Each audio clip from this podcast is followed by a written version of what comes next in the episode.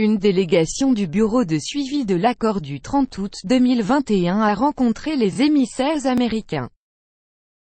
Le Bureau de suivi de l'accord du 30 août 2021 a informé samedi dans une note de presse qu'il avait envoyé une délégation de quatre membres du bureau afin de rencontrer le jeudi 30 septembre les émissaires américains Brian. Nichols, Mark Wells du département d'État et Juan Gonzalez du National Security. La délégation a fait valoir aux émissaires américains la nécessité d'une solution haïtienne à la crise rapporte le BSA dans la note. Le bureau de suivi de l'accord du 30 août au Montana informe la population haïtienne qu'elle a été représentée par une délégation de 4, 4 membres à une séance d'information avec Brian Nichols et Mark Wells du département d'État et Juan Gonzalez du National Security Council, ce jeudi 30 septembre sur l'invitation de l'ambassade américaine, peut-on lire dans la dite note de presse. La délégation a exprimé sa volonté dans le cadre de l'exercice de sa souveraineté nationale en proposant une solution haïtienne à la crise.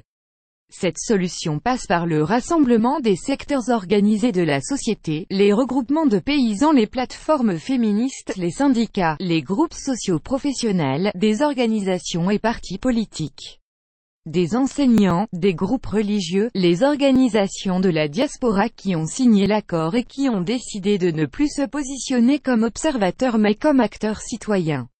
C'est une démarche consensuelle et participative qui, face au vide constitutionnel existant, peut conférer une forme de légitimité à un gouvernement intégré honnête pour faire face aux défis actuels.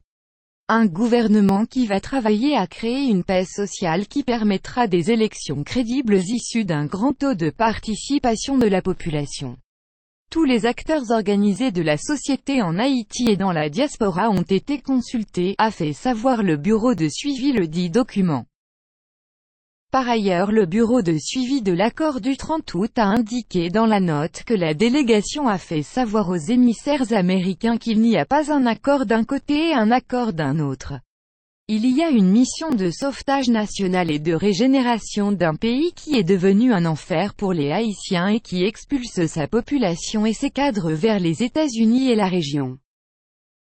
La délégation a rapporté également qu'elle a dénoncé l'idée d'une conférence internationale organisée par des étrangers tout comme toute tentative de sabotage du processus de dynamique sociale enclenché par la société haïtienne.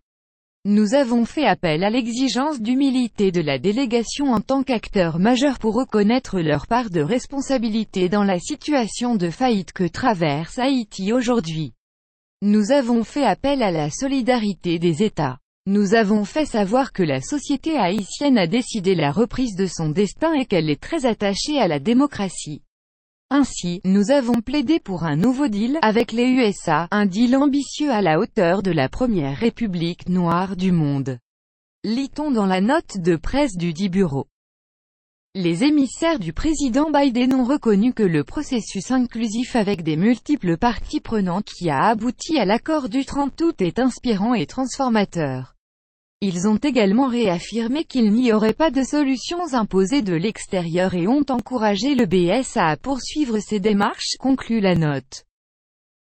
Nous avons rencontré les gens des différents accords, je pense que l'accord Montana est un document très fort et très solide. La diversité et l'ampleur de l'accord de Montana est très impressionnant, mais il y a d'autres groupes qui veulent participer. Mais tous ceux qui ont signé les trois accords ont accepté de s'entendre sur une seule vision, avise le secrétaire adjoint de l'hémisphère occidental Brian. Nichols.